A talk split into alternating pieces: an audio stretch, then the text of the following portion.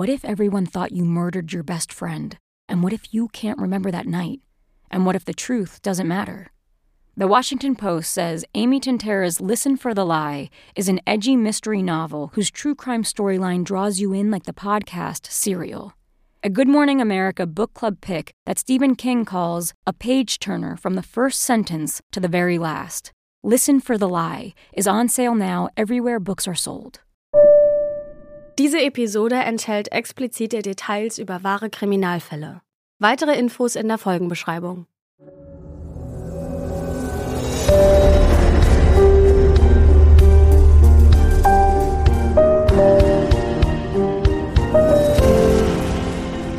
Schwarze Akte Mit dem Rucksack durch Australien. Das klingt nach Freiheit und Abenteuer. Einmal den stressigen Alltag zu Hause gegen eine Auszeit unter der australischen Sonne tauschen, barfuß durch den weißen Sandstrand schlendern und auf das blaue Meer hinausschauen, mit Kängurus in der Lucky Bay Sonnenbaden, die wuseligen Gassen von Melbourne erkunden, die berühmte Oper in Sydney besuchen Vielleicht steht Australien ja auch auf eurer Travel Bucket List, so wie bei mir zum Beispiel. Oder ihr hattet Glück und wart schon mal dort. Es wird heute zwar auch um Australien als Reiseziel gehen, aber vor allem um die Schicksale von sieben Backpackern, also Rucksacktouristen, die das Pech hatten, auf ihrem Weg dem falschen Mann zu vertrauen. Ein Mann, der auf den ersten Blick zwar ganz freundlich wirkt, in Wahrheit aber seine eigenen brutalen Pläne verfolgt. Seine Opfer sind junge Reisende, die mal eben ein kurzes Stück ihrer Reise etwa von Sydney nach Melbourne per Anhalter zurücklegen wollen. Und die sich schon bald wünschen, nie in das Auto dieses, in Anführungszeichen, freundlichen und hilfsbereiten Mannes eingestiegen zu sein. Denn der offenbart, kaum dass er die jungen Menschen in seiner Gewalt hat, sein wahres Gesicht.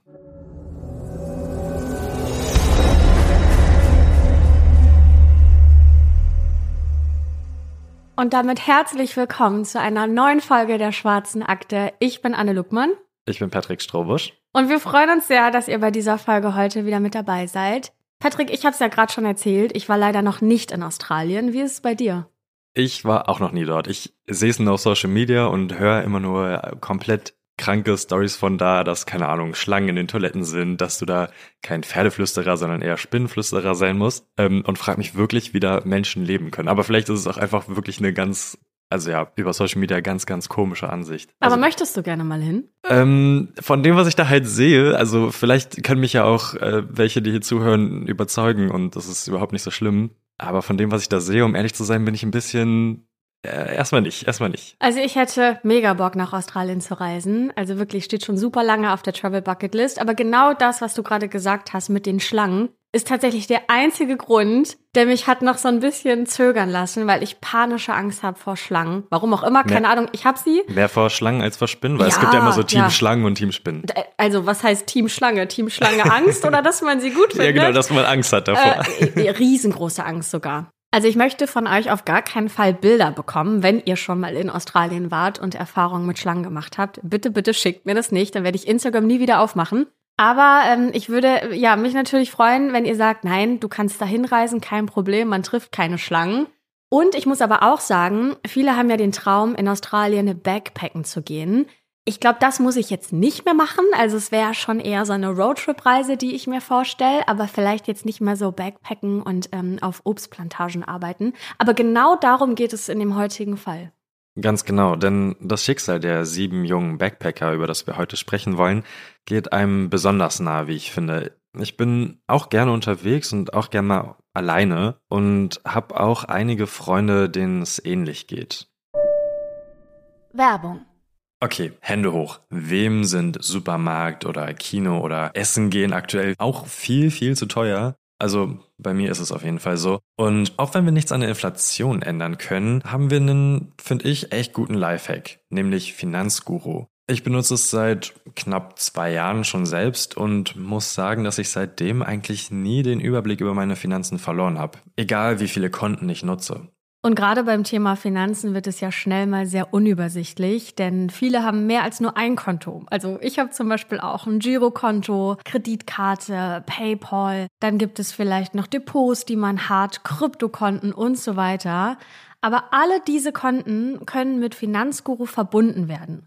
Dann hat man da alles ganz schön sortiert. Das lieb ich ja sehr. Ich brauche immer diese Übersichtlichkeit. Eure ganzen Einnahmen und Ausgaben werden dann von Finanzguru erfasst und sogar automatisch kategorisiert. Und ganz wichtig, die App ist dauerhaft kostenlos. Und wie schon gesagt, ich finde, man kriegt einen viel besseren Überblick, als wenn ich in das jeweilige Bankkonto reingucke. Dadurch, dass Ein- und Ausgaben automatisch kategorisiert werden und dann auch so süße Bildchen immer noch dazu bekommen, ist es visuell, finde ich, sehr, sehr ansprechend gemacht und viel besser als so ein langweiliges Bankkonto. Außerdem könnte man auch mit einem Klick Verträge in der App kündigen. Mir wurde zum Beispiel letztens gezeigt, dass mein Stromanbieter ja viel günstiger sein könnte. Habe ich natürlich sofort gekündigt und gewechselt. Next Level bei der Geschichte ist Finanzguru Plus. Damit gibt es nämlich noch intelligente Budgetvorschläge. Das heißt, die sagen einem ganz genau, was man diesen Monat noch ausgeben kann. Zum Beispiel für Lebensmittel, fürs Shoppen oder wie bei mir Bücher, für die ich viel zu viel Geld ausgebe. Und mit Finanzguru Plus gibt es auch personalisierte Finanztipps, um eben das Beste aus dem Gehalt rauszuholen. Also nochmal, Finanzguru ist immer kostenlos aber wenn ihr Finanzguru Plus nutzen möchtet für mehr Analysen und Features, dann kostet das 2,99 Euro im Monat. Finanzguru Plus könnt ihr euch als Neukundin oder Neukunde auch mal kostenlos anschauen, und zwar mit unserem Code AKTE. Ganz genau. Also App runterladen, eure Konten verknüpfen und dann könnt ihr im Reiter Mehr den Gutscheincode Akte eingeben und ihr bekommt Finanzguru Plus drei Monate kostenlos. Vielen Dank fürs Zuhören und für eure Unterstützung. Wir machen jetzt weiter mit dem Fall. What if everyone thought you murdered your best friend? And what if you can't remember that night? And what if the truth doesn't matter? The Washington Post says Amy Tintera's Listen for the Lie is an edgy mystery novel whose true crime storyline draws you in like the podcast Serial. A Good Morning America book club pick that Stephen King calls a page turner from the first sentence to the very last. Listen for the Lie is on sale now everywhere books are sold. Werbung Ende.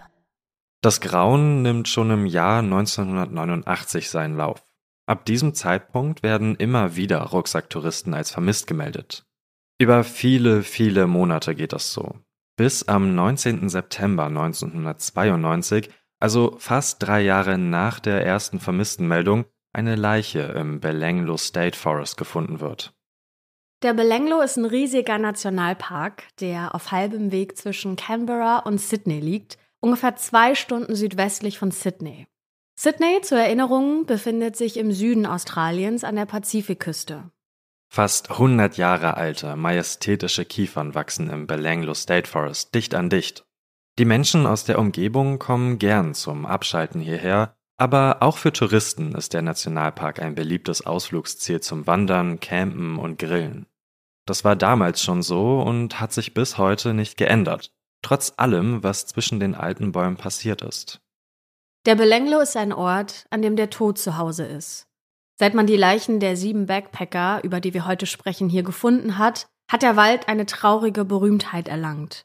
Eine Berühmtheit, die noch weitere Mörder inspiriert hat, hier ihr Unwesen zu treiben. Es kann nicht ausgeschlossen werden, dass auch heute noch unentdeckte Leichen unter Zweigen und Blättern dort versteckt liegen.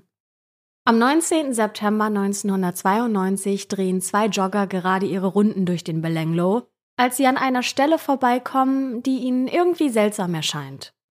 Beim genaueren Hinsehen wissen sie auch, warum. Denn verborgen in einer Felsnische, begraben unter jeder Menge Laub und Ästen, da liegt eine Leiche. Der Körper ist bereits zum Teil verwest und das Gesicht der Leiche zeigt nach unten. Und als wäre dieser Fund nicht schon grotesk genug, sehen die beiden Jogger noch dazu, dass die Hände auf dem Rücken gefesselt sind. Die beiden Jogger alarmieren die Polizei, die sofort zur Stelle ist und die einen Tag später eine weitere grausame Entdeckung macht. Nicht weit von dem ersten Fundort entfernt stoßen sie auf eine zweite Leiche, die in einem ähnlichen Zustand ist.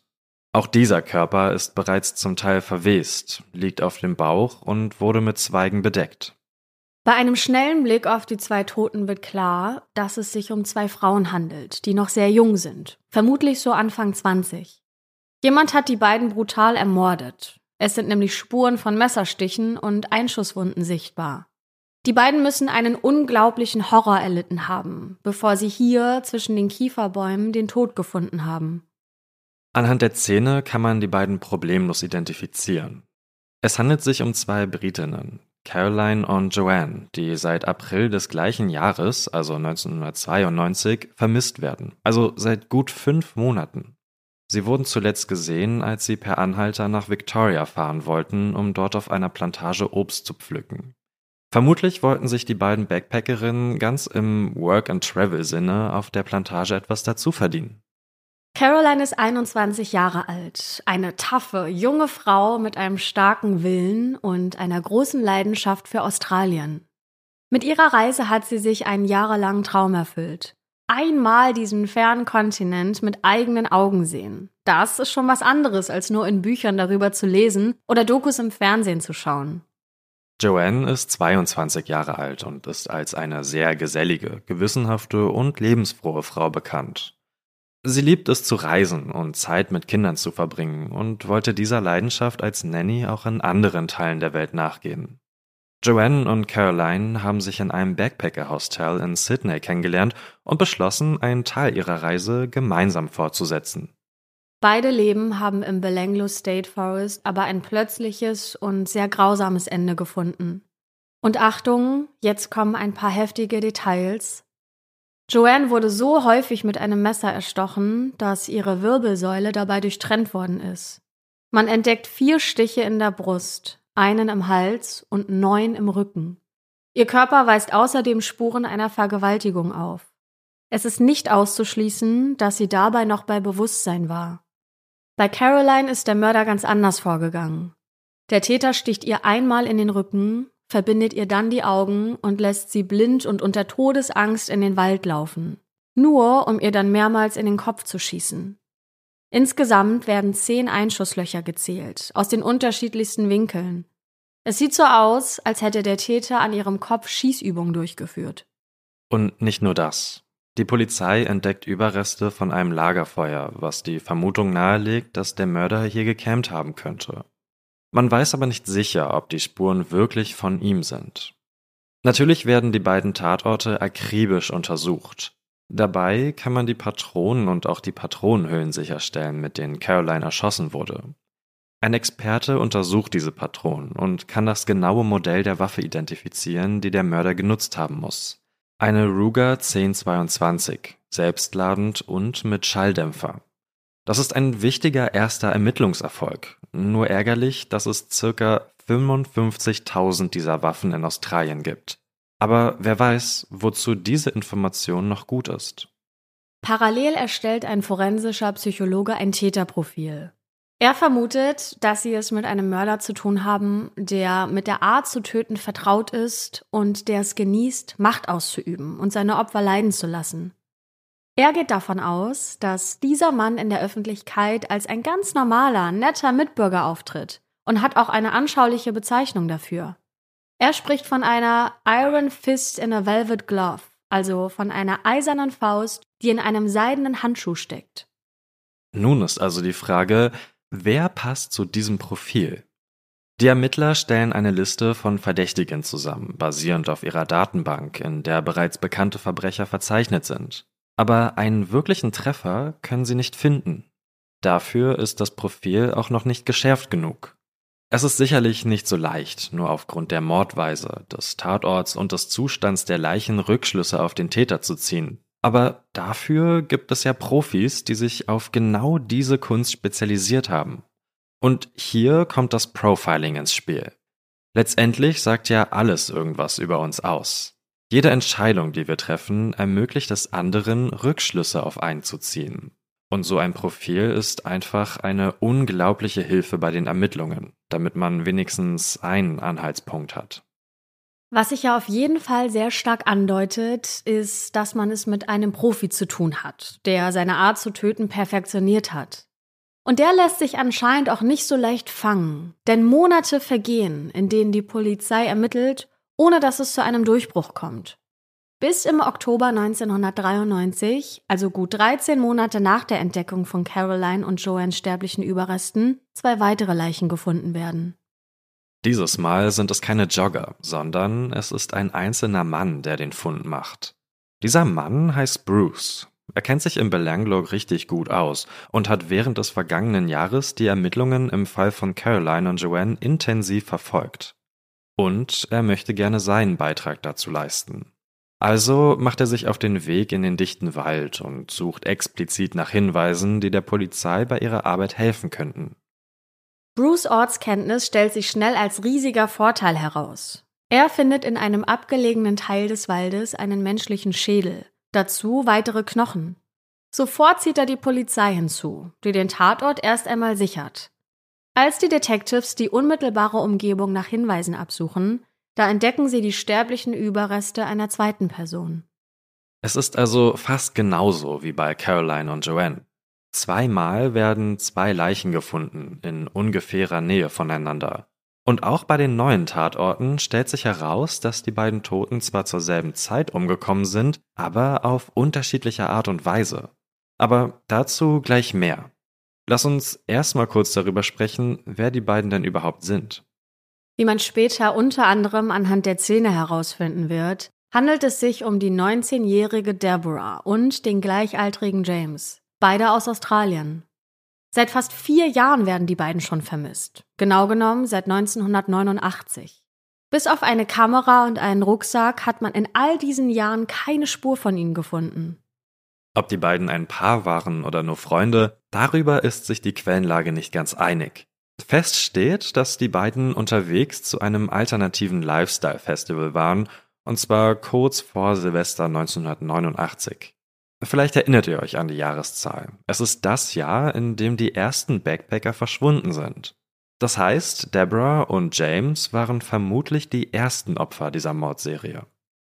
James ist als Freigeist bekannt. Sein Markenzeichen sind seine langen schwarzen Haare, die er immer zu einem Pferdeschwanz zusammengebunden trägt.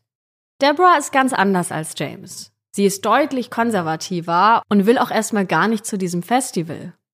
Aber ihre Mutter überredet sie, doch mit James hinzugehen. Es ist das erste Mal, dass Deborah alleine von zu Hause weggeht. Sie war die ganze Zeit bei ihrer Mutter und hat ihr geholfen, den kranken Opa zu pflegen. Für die Mutter muss das ziemlich schlimm sein, vor allem, weil sie ihre Tochter ja quasi überredet hat, zu diesem Festival zu gehen. In bester Absicht, ihrer Tochter ein bisschen Abwechslung und Entspannung zu ermöglichen von diesem anstrengenden Pflegealltag zu Hause. Und dann ist es auch noch das erste Mal, dass Deborah alleine mehrere Nächte weg ist und dann so etwas passiert. Sie muss sich heftige Vorwürfe gemacht haben. Aber von Schuld darf nicht die Rede sein. Schuld an dem ganzen Schmerz ist nur einer. Und zwar der Mann, der ihren Tod herbeigeführt hat. Angeblich sollen ihre Eltern James und Deborah sogar noch eingeschärft haben, nicht per Anhalter zu fahren. Aber James hat wohl nichts davon hören wollen. Er habe beteuert, dass es sicher sei, da sie ja zu zweit unterwegs seien, ohne zu ahnen, dass genau zu dem Zeitpunkt ein Mann unterwegs ist, der so gefährlich ist, dass er es ohne Probleme auch mit zwei Leuten gleichzeitig aufnehmen kann. Jetzt folgt wieder eine detaillierte Beschreibung der Leichen. Die Obduktion ergibt, dass James mit einem Messer erstochen wurde. Man findet seine Leiche in Embryonalstellung, also auf der Seite liegend und zusammengerollt. Sein Körper ist von Stichwunden übersät. Die Wunden sind teilweise so tief, dass dabei seine Wirbelsäule durchtrennt und seine Lunge durchstochen wurde. Bei Deborah ist der Mörder anders vorgegangen. Er hat ihr mit einem harten Gegenstand gegen den Kopf geschlagen, sodass ihr Kiefer und auch andere Teile des Kopfes dabei gebrochen wurden. Er hat sie dann vergewaltigt und am Ende erstochen. Es gibt also gewisse Parallelen zwischen den vier Morden. Die brutalen Messerstiche, die die Wirbelsäule durchtrennen. Die Tatsache, dass der Täter jeweils zwei Backpacker gleichzeitig umbringt, aber auf unterschiedliche Weise. Dazu die Vergewaltigung, aber immer nur von einer Person. Und alle werden im gleichen Wald aufgefunden, im Belanglo State Forest, wo die Leichen teilweise schon mehrere Jahre gelegen haben. Hier waren sie natürlich den Kräften der Natur ausgesetzt, was dazu führen kann, dass Beweise durch das Wetter und die Tiere verloren gegangen sind. Die Parallelen sind also eindeutig. Offensichtlich ist hier ein Serienmörder am Werk und das erkennt auch die Polizei. Deshalb wird Mitte Oktober 1993, also kurz nach der Entdeckung von James und Deborahs sterblichen Überresten, eine spezielle Taskforce ins Leben gerufen, die den Namen Air trägt. Air wie das englische Wort für Luft. Diese Taskforce konzentriert sich ausschließlich auf die Aufklärung der Backpacker-Morde. Der Druck, Ergebnisse zu liefern, ist immens. Nicht nur durch die Angehörigen der Opfer, sondern auch, weil der Fall längst politisch geworden ist. Zwei der vier Opfer sind keine australischen Staatsbürger, sondern stammen aus Großbritannien. Das heißt, auch von dort kommt Druck, den Verantwortlichen endlich dingfest zu machen. Ja, und noch dazu sind die Medien richtig on fire. Eine Schlagzeile jagt die nächste und man hält sich in den Redaktionen nicht damit zurück, die wildesten Mutmaßungen anzustellen. Mutmaßungen, für die es den Erkenntnissen der Ermittler zufolge gar keine faktische Grundlage gibt. Und die Taskforce R muss diese chaotische Lage nun irgendwie unter Kontrolle bringen, die lokale Polizei unterstützen und mit allen Mitteln diesen unglaublich gefährlichen Serienmörder identifizieren und festnehmen. Jeder Spur, jeder Vermutung wird dabei nachgegangen. Und das erfährt Bruce, der Ortskundige, der Deborahs Scheel gefunden hat, am eigenen Leib. Bruce rechnet eigentlich damit, von der Polizei ein dickes Lob für seine Mithilfe zu bekommen.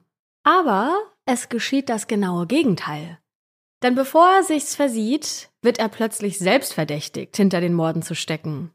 Mehrere Monate steht er fälschlicherweise unter Tatverdacht, bis man einsieht, dass man einfach nichts gegen ihn in der Hand hat. Aber, das muss man auch sagen, sein Interesse an dem Fall ist ein plausibler Grund, zumindest mal wachsam zu sein. Wie häufig haben wir schon über Mörder gesprochen, die sich heimlich in die Ermittlung einbringen und an ihrem Tatort unterwegs sind, um mit eigenen Augen zu sehen, welche Wirkung ihre Taten haben. Deswegen war es auch richtig von den Ermittlern, alle Möglichkeiten abzuchecken. Und es ist letztendlich ja nichts passiert. Bruce wurde zwar verdächtigt, aber seine Unschuld wurde ja erkannt und darauf kommt es an. Lieber ein bisschen zu vorsichtig sein, gerade wenn Sie es hier mit einem so gefährlichen Täter zu tun haben. Auf jeden Fall bringt Bruce Einsatz die Ermittlungen weit nach vorn. Jetzt, da man weiß, dass man es mit einem Serienmörder zu tun hat, muss man davon ausgehen, dass noch weitere Leichen in dem Wald versteckt liegen. Also wird eine riesige Suchaktion gestartet, bei der man eine Fläche von 22 Quadratkilometern akribisch durchkämmt. Das entspricht etwa sechsmal der Größe des Central Parks in New York. Also schon eine ordentliche Hausnummer. Und kurz bevor man die Suche schon wieder aufgeben will, da stößt man auf einen weiteren Körper. Es handelt sich hierbei um die 21-jährige Simone aus Deutschland, die seit 21 Monaten vermisst wird. Wie auch die anderen war sie als Backpackerin an Australien unterwegs, allerdings allein. Simone ist eine fröhliche, positive junge Frau, die unter dem Spitznamen Simi bekannt ist. Auch ihr hat der Mörder in den Rücken gestochen, und zwar wieder so tief, dass ihre Wirbelsäule durchtrennt wurde. Ihr Leben wurde mit insgesamt vier Messerstichen beendet. Simone wollte per Anhalter von Sydney nach Melbourne fahren, um sich dort mit ihrer Mutter am Flughafen zu treffen. Das entspricht ungefähr einer Fahrt von neun Stunden mit dem Auto. Die beiden hatten geplant, zusammen campen zu gehen. Als Simone einen Tag nach dem vereinbarten Treffpunkt immer noch nicht aufgetaucht ist, kontaktiert ihre Mutter die Polizei. Sechs Wochen sucht die Mutter dann auf eigene Faust nach ihrer Tochter, aber ohne Erfolg. Schließlich muss sie allein wieder nach Deutschland fliegen.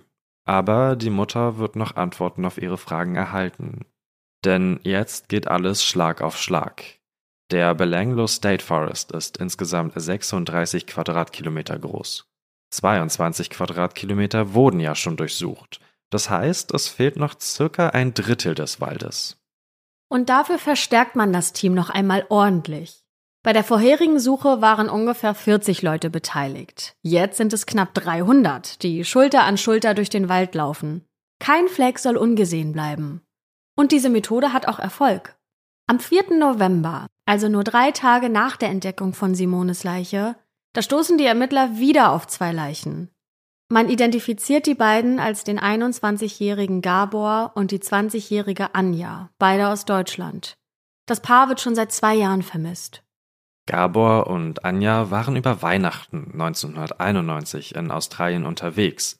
Am zweiten Weihnachtstag wollten sie sich auf den 4000 Kilometer langen Weg vom Süden Australiens ganz in den Norden nach Darwin aufmachen, unter anderem per Anhalter. Ein Monat später hätten die beiden ihren Rückflug nach München nehmen sollen. An dem Tatort finden die Ermittler nicht nur Patronen und Patronenhülsen, sondern auch noch Verpackungen, in denen die Patronen verkauft wurden. Wie ganz normale Medikamentenschachteln sehen die aus. Und sie werden später noch sehr, sehr wichtig werden. Gabor wurde sechsmal in den Kopf geschossen. Und Achtung, bei Anja war es noch brutaler. Anja wurde vermutlich gezwungen, sich hinzuknien, bevor der Mörder sie wie bei einer Hinrichtung enthauptet hat. Ihren Schädel hat man nie gefunden. Ihre Leichen wurden knapp 50 Meter voneinander entfernt abgelegt. Das heißt, es gibt mindestens sieben Tote. Die beiden Britinnen Caroline und Joanne, die beiden Australier Deborah und James und die drei Deutschen Simone, Gabor und Anja. Sie alle wurden als Anhalter von ihrem Mörder mitgenommen, dann in den Wald gefahren und brutal ermordet. Die ganze Welt schaut in diesen Monaten nach Australien. Auf YouTube gibt es sogar Berichte von der Tagesschau, die von den Leichenfunden und dem Serienmörder berichtet. Wir verlinken euch das Video in den Show Notes. Das Ausmaß des Grauens ist nichts, was die lokalen Behörden zuvor schon einmal gesehen hätten. Die Obduktion der Leichen machen deutlich, dass der Täter seine Opfer bewusst hat leiden lassen, bevor er ihren Leben ein Ende setzte. Es gibt eine True Crime Serie, die heißt Crime Investigation Australia und die vertritt die Theorie, dass der Mörder immer erst eines seiner beiden Opfer durch den Schnitt in die Wirbelsäule körperlich außer Gefecht gesetzt hat. Aber so, dass die Person noch am Leben war und alles mitbekommen hat, sich eben nur nicht bewegen konnte. Diese Person musste dann auch mit anhören, wie der Täter den Reisegefährten ermordet und teilweise vorher auch vergewaltigt hat. Wahrscheinlich konnte dieser Mann in den vergangenen Jahren nur deswegen unbemerkt so viele junge Backpacker ermorden, weil ihre Leichen erstmal nicht aufgetaucht sind. Es gibt ja noch andere Erklärungen, was mit den Menschen geschehen sein kann, die verschwinden. Die Backpacker hätten ja auch verunglückt oder entführt worden sein können oder irgendwo gefangen gehalten werden. An Theorien für das Verschwinden von Menschen mangelt es zumindest nicht. Aber nun gibt es endlich Klarheit und man weiß, womit man es zu tun hat. Mit einem gnadenlosen Serienmörder, der seine Mordlust in vollen Zügen auslebt. Spätestens seit der Entdeckung der Leichen von Gabor und Anja hat man da auch forensische Beweise für. Denn es stellt sich heraus, dass an den Tatorten von Gabor und Anja sowie an dem von Caroline und Joanne die gleiche Waffe mit den gleichen Patronen genutzt wurde. Und was man auch noch weiß, der Täter nimmt die Anhalter vermutlich in einem weißen Geländewagen mit. Von diesem Wagen haben zumindest einige Zeugen und Zeuginnen berichtet. Was aber, wenn man es gar nicht mit einem Mörder, sondern mit Zweien zu tun hat? Auch diese Option muss bedacht werden. Die Mordmethoden sind immerhin sehr unterschiedlich gewesen, mal mit dem Messer, mal mit einer Schusswaffe. Es könnte sich also auch um ein Serienmörder-Duo handeln, was die Ermittlungen jetzt nicht gerade leichter machen würde. Aber es müssen alle Möglichkeiten bedacht werden, solange es eben keine Beweise für das Gegenteil gibt. Am 9. November 1993, also fünf Tage nach der Entdeckung des letzten Tatorts, richtet die Taskforce eine Hotline ein, bei der man kostenlos anrufen kann, wenn man Hinweise für die Ermittlungen hat. Kaum, dass die Nummer freigeschaltet ist, gehen unzählige Anrufe ein.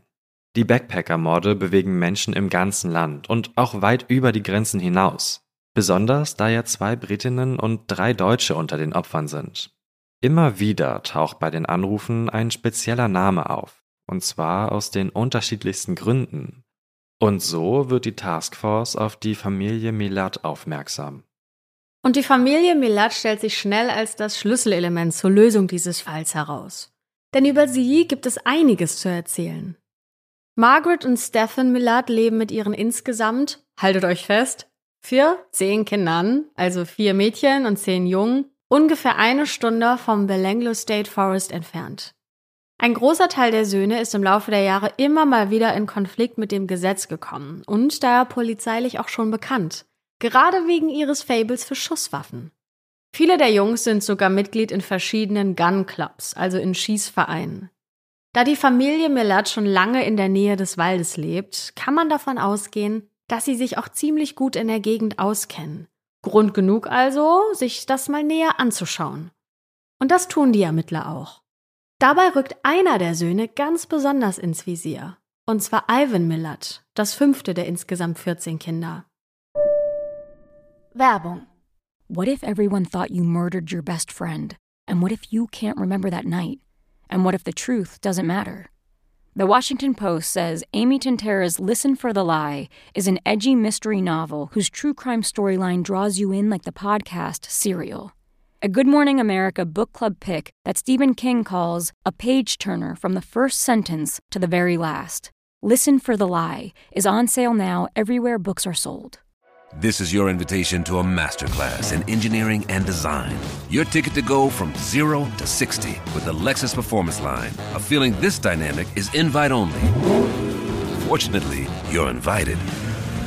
Experience the exhilaration of the Lexus Performance Line and some of the best offers of the year on select models at the Invitation to Lexus sales event, now through April 1st. Experience amazing at your Lexus dealer. Werbung Ende. Wie die Ermittler nun die Verbindung zu Ivan herstellen, ist ziemlich genial. Ihr erinnert euch vielleicht, dass einige Patronenpackungen neben der Leiche von Gabor, einem der deutschen Opfer, gefunden wurden. Auf diesen Packungen steht eine Seriennummer, die eindeutig einer Produktionscharge zugeordnet werden kann. Die Ermittler fragen bei dem Hersteller nach und finden heraus, dass diese Charge etwa ein Jahr vor dem ersten Mord verkauft wurde, unter anderem auch in Sydney. Nun klappert man die Waffenläden in Sydney ab und findet einen Laden, bei dem tatsächlich genau die gesuchten Patronen verkauft wurden. Und dort kennt man seine Kunden. Der Käufer ist ein gewisser Mann namens Ivan Milat. Ivan arbeitet als Bauarbeiter für die Straßenverkehrsbehörde und ist daher viel unterwegs. Unter anderem auch an den Orten, an denen die Backpacker verschwunden sind. Dazu kommt, dass Ivan zu den Zeitpunkten, an dem alle sieben Backpacker verschwunden sind, nicht bei der Arbeit war. Ja, und wenn das nicht verdächtig ist. Ivans Kindheit und auch die seiner Geschwister ist von Geldproblemen geprägt. Zwar arbeitet der Vater so viel er kann, aber es reicht trotzdem vorne und hinten nicht. An einem Punkt gibt er seinen Job am Hafen von Sydney auf und eröffnet eine Tomatenplantage, bei der die Söhne dann auch mitarbeiten müssen. Margaret, die Mutter, kümmert sich in erster Linie um Kinder und Haushalt und ist parallel dazu ja häufig schwanger, was die tägliche Arbeit im Haus nicht gerade leichter macht. Dazu kommt, dass der Vater, der 18 Jahre älter als seine Frau ist, sich der Familie gegenüber häufig gewalttätig verhalten soll. Ivan und seine Geschwister gehen auf eine katholische Schule am Stadtrand von Sydney. Die üblichen Verdächtigen der Geschwisterbande, darunter auch Ivan, stiften sich während und nach der Schule ständig gegenseitig dazu an, die Regeln zu brechen. Sie verbringen ihre Nachmittage damit, im Garten ihrer Eltern auf Ziele zu schießen und sind auch im Umgang mit Messern vertraut. Aus Unruhestiftungen werden bald Einbrüche und Diebstähle, und immer wieder steht deshalb die Polizei bei der Familie vor der Tür. Bereits mit 13 Jahren soll Ivan den Behörden als Kleinkrimineller bekannt sein. Mit 15 Jahren verlässt er die Schule und sucht sich einen Job als Bauarbeiter. Doch damit enden seine kriminellen Eskapaden nicht. Im Gegenteil. Mit 17 Jahren muss er wegen Diebstahls in ein Jugendgefängnis. Mit 19 Jahren bricht er in ein Geschäft ein. Es wirkt so, als würden seine kriminellen Vergehen immer schlimmer und eskalativer, je älter er wird. Ivan soll als Teenager sogar ein Tier mit einer Machete angegriffen haben, und zwar auf einem seiner nächtlichen Streifzüge, die er gemeinsam mit seinen Kumpels unternimmt. Viele von ihnen haben Macheten dabei und stellen damit Dinge an. Was genau das für Dinge sind, das ist nicht bekannt, aber man kann es sich vielleicht vorstellen. Er ist ein begeisterter Schütze und geht häufig im Belanglo State Forest jagen. Angeblich soll der jugendliche Ivan einem seiner Brüder auch gestanden haben, aus Versehen bei einem Jagdunfall einen Taxifahrer angeschossen zu haben, woraufhin der Mann von der Taille abwärts gelähmt war. Ivan wurde für die Tat nie gefasst oder verurteilt, stattdessen musste ein vermutlich Unschuldiger dafür ins Gefängnis, und zwar für ganze fünf Jahre. Aber nicht mit allen Taten kommt er davon. Mit Anfang 20 verbüßt Ivan wegen diverser Einbrüche und Diebstähle zunehmend länger werdende Gefängnisstrafen. In dieser Zeit soll er zwei Affären gehabt haben. Und das nicht mit irgendwem, sondern mit den Frauen von zweien seiner Brüder. Aus einer dieser Affären soll sogar ein Kind entstanden sein. Und jetzt wird es richtig wild. Wie Boris, Ivans Bruder, in 60 Minutes Australia berichtet. Boris ist einer der beiden betroffenen Brüder. Seine Frau ist mit Ivan fremdgegangen und von ihm schwanger geworden. Obwohl Boris weiß, dass er nicht der leibliche Vater ist, entschließt er sich dazu, gemeinsam mit seiner Frau das Kind seines Bruders als sein eigenes großzuziehen. Es gibt ein Buch namens Sins of the Brother und das gilt als eines der ausführlichsten Werke über diesen Fall. Darin schreiben die Autoren, dass Ivan wohl häufig vor Freunden mit seiner Fähigkeit zur Gewalt geprahlt habe. Sie schildern eine Situation, in der Ivan einem Bekannten von einem grausamen Gedanken erzählt. Und zwar geht es darum, wie man einem Menschen in, Zitat, einen Kopf auf einen Stock verwandeln könne. Und zwar, indem man ihm in die Wirbelsäule steche. Wie grenzenlos gewaltbereit Ivan ist, wird in den 70er Jahren deutlich, als er angeblich zwei junge weibliche Backpacker entführt und eine von ihnen vergewaltigt, und zwar während er sie mit einem Messer in der Hand bedroht. Er muss sich wegen der Tat auch vor Gericht behaupten. Allerdings hat er einen so guten Anwalt, dass der einen Freispruch für Ivan erkämpfen kann. Er schafft es nämlich, die eine Backpackerin dazu zu bringen, einzugestehen, dass der Sex einvernehmlich war. Ivan soll daraus angeblich zwei Sachen lernen, wie es im Prolog vom Buch Sins of the Brother heißt. Zitat Erstens, es ist unglaublich, was ein guter Anwalt alles bewirken kann. Zweitens, von jetzt an wird kein Opfer mehr überleben. So zumindest die Mutmaßung der Autoren. 1984, da ist Ivan 40 Jahre alt, heiratet er eine 15 Jahre jüngere Frau. Doch so recht will es mit den beiden nicht klappen und schneller als gedacht ist die Ehe auch schon wieder zu Ende. Ivan kann das nicht akzeptieren und zündet in seinem Frust das Haus seiner Schwiegereltern an. Auch das bleibt natürlich nicht ungestraft und im Prozess sagt seine Ex-Frau gegen ihn aus. Sie betont, dass er besessen von Waffen und als extrem gewalttätig bekannt sei. Und damit wären wir jetzt bei dem erwachsenen Ivan angelangt, der nun zum Hauptverdächtigen im Fall der Backpacker-Morde wird. Noch allerdings fehlen handfeste Beweise, um eine Durchsuchung seines Hauses zu rechtfertigen. Klar, seine ganze Biografie macht ihn irgendwie schon verdächtig, aber damit kann man ihn ja nicht verurteilen. Er besitzt einen Geländewagen, der ganz ähnlich dem ist, in dem die Backpacker entführt worden sind, und ist zum Zeitpunkt der Morde in der Gegend und nicht auf der Arbeit. Aber reicht das als Beweis? Noch nicht ganz. Das letzte Puzzleteil liefert ein Brite namens Paul, der im Prozess als Kronzeuge auftreten wird. Was er zu sagen hat, hat Gewicht, denn beinahe wäre er selbst Ivan zum Opfer gefallen, als er in Australien unterwegs war. Aber von vorne.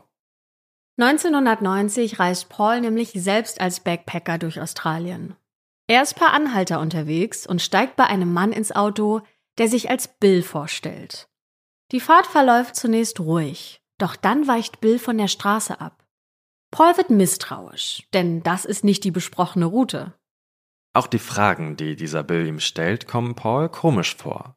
Ob jemand wisse, wohin er unterwegs sei, ob jemand an seinem Ziel auf ihn warte, ob er bei der Marine ein Sicherheitstraining absolviert habe. Schließlich hält dieser Bill ganz in der Nähe des Belanglo State Forests an. Als Vorwand gibt er an, aussteigen zu müssen, um im Auto nach Audiokassetten zu suchen. Das Ding ist nur, Vorne im Auto, da liegen bereits Kassetten. Also weiß Paul, dass Bill lügt und alle Alarmglocken schrillen. Und das zu Recht, wie sich im nächsten Moment herausstellen wird. Denn Bill zückt eine Pistole und zielt damit direkt auf Paul. Und was macht er? Paul reißt die Autotür auf, die zu seinem Glück nicht abgeschlossen ist, und rennt um sein Leben. Bill feuert einen Schuss nach ihm, der sein Ziel verfehlt und rennt hinter ihm her. Paul ist schon fast auf der Straße angekommen, als Bill ihn erreicht und zu Boden bringt. Die beiden kämpfen, Paul kann sich befreien und rennt, komme was wolle, mitten auf die Fahrbahn. Für ihn ist klar, er wird das nächste Auto anhalten und fliehen. In dem Auto, das auf Paul in diesem Moment zufährt, sitzt Joanne, eine Mutter, die ihre Schwester und ihre beiden Kinder mit dabei hat. Sie wird langsamer, weil Paul mitten auf der Fahrbahn steht. Paul ruft ihr zu, dass er von einem Mann mit einer Pistole verfolgt wird und dass er Hilfe braucht. Joanne will erst nicht anhalten, wie sie später bei Crime Investigation Australia selbst erzählen wird, weil sie die Kinder nicht gefährden will. Und ganz ehrlich, Ich kann das verstehen. Ich weiß auch nicht unbedingt, ob ich als Frau alleine mit Kindern im Auto da angehalten hätte. Absolut, kann sich ja auch irgendwie um eine Falle handeln. Genau, richtig. Doch Paul, der sich ja in akuter Lebensgefahr befindet, wartet nicht mal ihre Antwort ab. Er öffnet von außen die hintere Tür und springt einfach hinein. Das Auto ist recht groß, deshalb passt es, dass er sich in den Fußraum legt. Und Joanne? Die drückt aufs Gas, so schnell sie kann. Sie sieht, wie Pauls Verfolger zurück Richtung Wald geht, mit einer Hand unter seinem Hemd. Vermutlich hält er da seine Pistole versteckt. Paul meldet diesen Vorfall sofort bei der örtlichen Polizei. Doch die drückt ihm einfach nur 10 australische Dollar in die Hand, denn sein ganzes Gepäck ist ja noch in Bills Wagen, damit er damit zur britischen Botschaft nach Sydney fahren kann. Dieser Bericht der Polizei verschwindet aber in irgendeiner Schublade, wo er viele Jahre lang liegen wird. Auch schon wieder krass. Da hätten vielleicht viele, viele Personen gerettet werden können, wenn der Beamte oder die Beamtin sich da richtig angestellt hätte. Ja, vor allem auch die Situation, dass da jemand kommt und sagt, Entschuldigung, da hat ein Typ mit einer Knarre auf mich gezielt. Ähm, wie kann man das nicht ernst nehmen, frage ich mich. Also ja. wie kann dieser Bericht in irgendeiner Schublade verschwinden? Passiert das relativ oft, dass man denkt, okay, schon wieder so ein Spinner? Oder ist es schon was Ungewöhnliches, wovon ich jetzt mal ausgehe, wie kann es sein, dass dieser Bericht verschwunden ist? Auf jeden Fall. Paul kehrt also zurück ins Vereinigte Königreich, wo er gut drei Jahre später, also im Winter 1993, die Berichterstattung über die Backpacker-Morde in den Medien sieht. Er ruft die Hotline an und meldet, dass er ja ein ganz ähnliches Erlebnis gehabt hat, wie die australische Polizei ja auch eigentlich wissen müsste. Da Paul bei seinem Anruf aber keinen klaren Verdächtigen nennen kann, reagieren die Ermittler erst einmal nicht auf die Meldung des ursprünglichen Vorfalls. Erst vier Monate später, im Frühjahr 1994, da wird ihnen klar, was sie da eigentlich in der Hand haben. Daher fliegt man Paul umgehend ein, um ihn vor Ort zu befragen. Paul werden 13 Fotos von verschiedenen Männern vorgelegt, um diesen Bill, wie er den Mann ja genannt hat, zu identifizieren. Und er zeigt ohne zu zögern auf ein ganz bestimmtes Bild. Und vielleicht könnt ihr es euch schon denken, wer auf dem Bild zu sehen ist. Er zeigt auf das Bild von Ivan. Ivan ist also Bill. Und er stand ja schon einmal wegen Entführung und Vergewaltigung vor Gericht. So langsam scheint sich also der Kreis zu schließen. Von nun an wird sein Haus permanent überwacht und schließlich am 22. Mai 1994 auch durchsucht. Vorher aber klicken die Handschellen. Am frühen Morgen des 22. Mai, bevor die Hausdurchsuchung richtig losgeht, wird Ivan festgenommen. Es ist Sonntag und die Festnahme geschieht in der Nachbarschaft nicht unbemerkt. Wie auch, wenn die Polizei mit mehreren Wagen anrückt und bewaffnete Teams in kugelsicheren Westen das ganze Gelände umstellen. Während seiner Festnahme lächelt Ivan. Er scheint das alles nicht so ganz ernst zu nehmen. Und die anschließende Hausdurchsuchung ist mehr als aufschlussreich. Man findet hier nicht nur zahlreiche Waffen, sondern auch verschiedene Gegenstände, die den ermordeten Backpackern gehören. Zum Beispiel eine grüne Trinkflasche von Simone, der deutschen Backpackerin, die alleine gereist ist. Auf diese Flasche hatte Simone nämlich ihren Spitznamen Simi geschrieben. Der Name wurde zwar weggekratzt, vermutlich von Ivan selbst, aber man kann ihn trotzdem mit einer bestimmten Infrarotbeleuchtung noch erkennen. Man findet einen Kopfkissenbezug, in dem ein blutgetränktes Seil versteckt wurde. Das Blut stammt mit hoher Wahrscheinlichkeit von Carolyn, die Britin, die sich mit ihrer Australienreise einen jahrelangen Traum erfüllen wollte. Außerdem entdecken die Ermittler ein Foto von Ivans derzeitiger Freundin, die einen weißen, langärmeligen Pullover mit einem dicken grünen Streifen über der Brust trägt. Darunter der Schriftzug Benetton. Genau diesen Pulli hatte Caroline bei ihrer Reise dabei. Es gibt sogar Bilder von ihr damit. Und jetzt kommt's. Diese Marke wird ausschließlich in England verkauft, nicht in Australien. Es liegt also auf der Hand, dass Ivan seiner Freundin eine seiner Mordtrophäen geschenkt hat. Die Polizei beschränkt sich nicht nur auf die Durchsuchung von Ivans Haus, sondern sie durchkämmen sämtliche Grundstücke, die in irgendeiner Weise etwas mit den Millard zu tun haben. Bei einem seiner Brüder findet man die Schlafsäcke von Joanne und Caroline sowie deren Zelt. Bei Ivans Mutter findet man ein Shirt von Paul, dem Briten, der den Angriff überlebt hat, sowie Munition, die aus genau derselben Charge stammt wie die Patronen, die am Tatort neben Gabors Leiche gefunden wurden. Doch damit nicht genug. Die Polizei stellt auch eine Postkarte von jemandem aus Neuseeland sicher, der Ivan als Bill bezeichnet. Also genau den Namen nutzt, mit dem Ivan sich Paul, aber vermutlich auch den anderen Backpackern vorgestellt hat. Dazu finden sie Währung aus Indonesien. Ivan selbst ist nie dort gewesen, aber Anja und Gabor kurz bevor sie nach Australien gekommen sind. Insgesamt wird die Polizei in vier Häusern fündig. In dem von Ivan selbst, seiner Mutter und in den von zwei Brüdern. Die wichtigste Entdeckung machen die Ermittler aber an einer kleinen Lücke in einer Wand. Denn dort wurden Teile der Tatwaffe versteckt, der Ruger 1022. Also genau die Waffe, die der Experte zu Beginn anhand einer Untersuchung der Patronen identifiziert hat. Ihr merkt schon, dank der Untersuchungen verdichtet sich die Beweislage gegen Ivan enorm. Wir haben nur einige der Gegenstände aufgezählt, die man auf dem Gelände sicherstellen konnte. Es gibt noch einige mehr. Gerade die Ausrüstungsgegenstände, die ganz genau den Backpackern zugeordnet werden können, wiegen schwer als Beweise. Dazu die ganzen anderen Erkenntnisse, die Ivan mit den Morden verbinden, seine örtliche Nähe zu den Tatorten, seine Abwesenheit auf der Arbeit, seine gewalttätige Vergangenheit, in der er schon einmal wegen eines Angriffs auf Backpackerinnen vor Gericht stand. Der Fall ist eigentlich eindeutig. Aber ob das Gericht das auch so sehen wird? Zunächst wird Ivan des versuchten Mordes an Paul angeklagt, damit die Taskforce noch mehr Zeit hat, um alle Beweise zu sortieren. Nur neun Tage später, am 31. Mai 1994, werden dann die Anklagen in allen sieben Mordfällen ausgesprochen. Ivan wird vorgeworfen, seine Opfer aufgrund ihrer Verletzlichkeit gezielt ausgewählt zu haben, sie mit seinem Geländewagen mitgenommen und zum Belanglo State Forest gefahren zu haben, wo er sie dann grausam ermordet und zum Teil auch vergewaltigt haben soll. Zwischen 1989 und 1992 soll Ivan circa alle zwölf Monate zugeschlagen haben. Die sieben Backpacker waren während ihrer Reise auf die Freundlichkeit von Autofahrern angewiesen. Bezahlbare Handys waren für den Massenmarkt erst so richtig im Laufe der 90er Jahre erhältlich. Das heißt, die jungen Reisenden waren Ende der 80er, Anfang der 90er Jahre ohne Mobiltelefon unterwegs und vollkommen isoliert. Der Prozess gegen Ivan beginnt am 11. März 96, also knapp zwei Jahre nach der Festnahme, und dauert ganze 18 Wochen. Der Prozessbeginn wurde immer wieder nach hinten geschoben, weil Ivans legale Vertretung lange nicht geklärt war. Ivan hatte erst denselben Anwalt engagiert, der für ihn damals bei der Gerichtsverhandlung wegen des Vergewaltigungsvorwurfs im Fall der beiden Backpackerinnen den Freispruch erkämpft hatte. Als der ihm aber riet, sich schuldig zu bekennen, feuerte er ihn kurzerhand.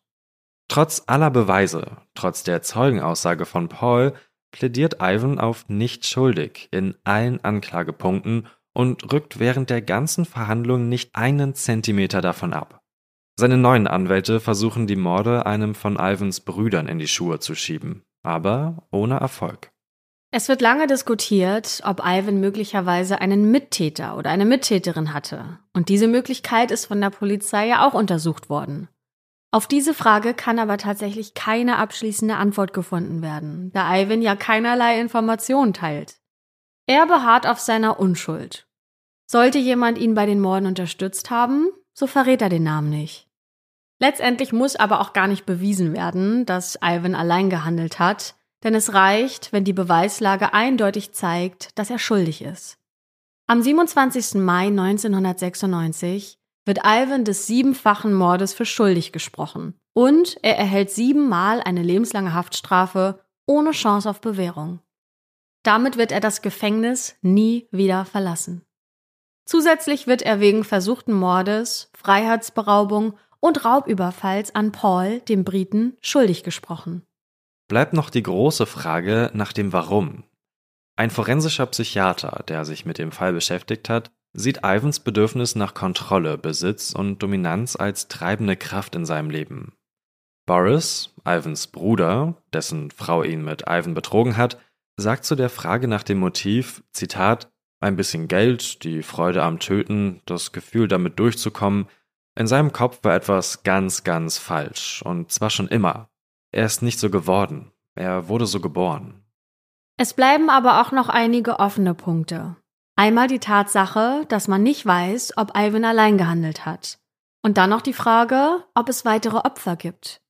Wer weiß, vielleicht liegen im Belanglo State Forest noch weitere unentdeckte Leichen, die nie gefunden wurden. Oder vielleicht hat er auch etwas mit den anderen vermissten Fällen zu tun, die aber nie mit ihm in Verbindung gebracht werden konnten. In der Haft unternimmt er einen Fluchtversuch, der aber zum Glück scheitert. Daraufhin wird er in ein Hochsicherheitsgefängnis verlegt. Er tritt außerdem in einen neuntägigen Hungerstreik, weil man ihm nicht gestattet, in seiner Zelle eine Playstation zu haben. Sein Streik hat keine Auswirkungen, außer dass er 25 Kilo dabei verliert. Der verantwortliche Kommissar nennt Ivans Forderungen einfach nur lächerlich. Er sagt dazu, es gibt keinen Insassen unter meiner Aufsicht, der auch nur annähernd etwas wie eine Playstation bekommen würde, insbesondere Australiens schlimmster Serienmörder. Einmal schneidet Ivan sich sogar selbst mit einem Plastikmesser den kleinen Finger ab, um den an das oberste Gericht zu schicken und so seine Berufung zu erzwingen. Denn nach wie vor, auch nach Jahren in der Haft, beteuert er seine Unschuld. Am 27. Oktober 2019 stirbt Ivan im Alter von 74 Jahren an Krebs. Man hatte gehofft, er würde auf seinem Sterbebett noch ein Geständnis ablegen, vielleicht Hinweise auf weitere Opfer geben, aber nein. Das Wissen über seine Taten nimmt Ivan mit ins Grab. Laut dem Tagesspiegel vermuten die Ermittler allerdings, dass Ivan für bis zu 30 weitere Morde verantwortlich sein könnte. Diese Morde werden wohl für immer ungeklärt bleiben. Aber so ganz ist Ivans Geschichte damit noch nicht zu Ende. Denn im November 2010, da ermordet sein Neffe Matthew zusammen mit einem Freund den gemeinsamen Schulkameraden David. Und zwar im Belanglo State Forest. Die zwei Teenager, beide 17 Jahre alt, hatten David mit der Aussicht auf Alkohol und Gras in den Wald gelockt. Ausgerechnet an Davids 17. Geburtstag. Im Wald foltern sie ihren vermeintlichen Freund erst und töten ihn dann mit einer doppelseitigen Axt. Matthew wird daraufhin zu 43 Jahren Haft verurteilt, sein Freund und Komplize zu 32 Jahren. Experten gehen davon aus, dass es sich um eine Nachahmungstat handelt. Matthew wollte wohl in die Fußstapfen seines Onkels treten. Seit Ivans Mordserie sind immer mal wieder Leichen im Belanglo State Forest aufgetaucht, was dem Wald den Ruf als Mörderwald eingebracht hat. 2015 wollte ein australischer Reiseveranstalter sogar Gruseltouren in den Wald anbieten, um die Fundorte von Ivans Opfern abzuklappern. Das löste allerdings so eine große Empörung in der australischen Gesellschaft aus, dass der Reiseveranstalter die Tour schnell wieder aus dem Programm genommen hat. Bis heute gelten die Backpacker-Morde als eine der grausamsten Mordserien in der Geschichte Australiens. Und der Belanglo State Forest wird seinen Ruf als Mörderwald wohl so schnell nicht wieder loswerden. Und damit schließen wir die schwarze Akte für dieses Mal. Und auch wenn man gar nicht so viele, wenn überhaupt, Theorien hier anbringen kann, habe ich wirklich eine Frage, die ich mir auch so oft bei so Sachen dann immer stelle. Warum, und irgendwie muss man ja aber auch dankbar dafür sein, behalten so Serienmörder und so eigentlich Trophäen von ihren Morden? Ja, guter Punkt. Also es gibt ja wirklich einige, die ja Kleinigkeiten, vermeintliche Kleinigkeiten behalten. Ich kann es mir nur so erklären, dass sie vielleicht ja vielleicht eine Art Erinnerung an ihre Taten möchten und gleichzeitig damit auch eine gewisse Macht verspüren und vielleicht ist das ja auch sogar der Nervenkitzel, weißt du, der Reiz, irgendwas zu behalten, irgendwie so dieses gefährliche Beweisgut noch im eigenen Haus zu haben. Ja, vielleicht ist es eine Mischung aus beidem. Und, und sich ja auch weiterhin einfach zu beweisen, so dass man mit allem einfach durchkommt. Und dann vielleicht auch sieht, wie viel man mittlerweile gesammelt hat und dass es immer mehr wird und so seine Taten irgendwie nochmal bildlich vor Augen hat. Keine Ahnung, so versuche ich mir das zu erklären. Und ich finde es auch ganz schlimm und grausam, diese Vorstellung von jungen Menschen, die von weit her nach Australien gekommen sind, um ja, so wie es ja heute auch noch ist, ein Jahr irgendwie abzuschalten, was anderes zu sehen, ein ganz anderes Land zu entdecken und Freiheit wollten und aber den Tod bekommen haben. Also wie schlimm das ist, dass du ja eigentlich auf die Hilfe von anderen angewiesen bist. Und damals war ja per Anhalterfahren noch so ein Ding. Das macht man ja heutzutage gar nicht mehr. Also glaube ich zumindest nicht. Ich würde es nicht tun. Und ja, dass so diese Freundlichkeit der Menschen irgendwie, ja, mit, mit, wie soll man es formulieren, dass die Freundlichkeit der Menschen ausgenutzt wird.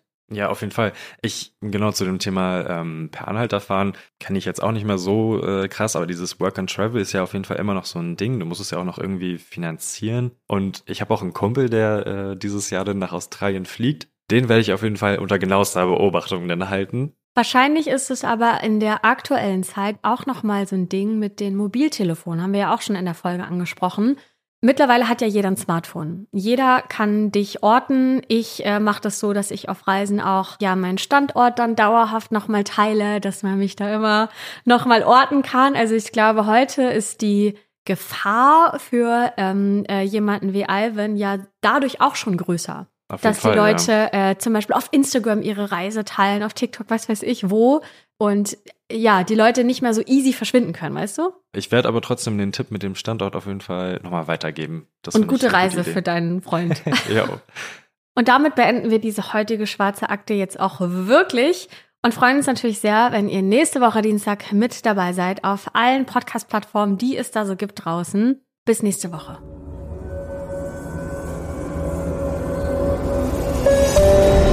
Wir sind eure Hosts Anne Luckmann und Patrick Strobusch. Redaktion Silva Hanekamp und wir.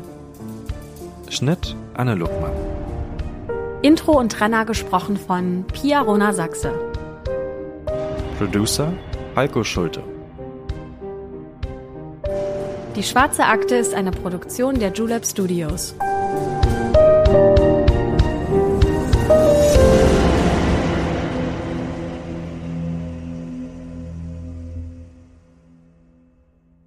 What if everyone thought you murdered your best friend? And what if you can't remember that night?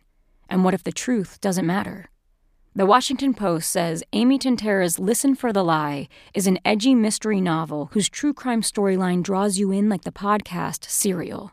A Good Morning America book club pick that Stephen King calls a page turner from the first sentence to the very last. Listen for the Lie is on sale now everywhere books are sold. This is your invitation to a masterclass in engineering and design. Your ticket to go from zero to 60 with the Lexus Performance Line. A feeling this dynamic is invite only. Fortunately, you're invited. Experience the exhilaration of the Lexus Performance Line and some of the best offers of the year on select models at the Invitation to Lexus sales event, now through April 1st. Experience amazing at your Lexus dealer.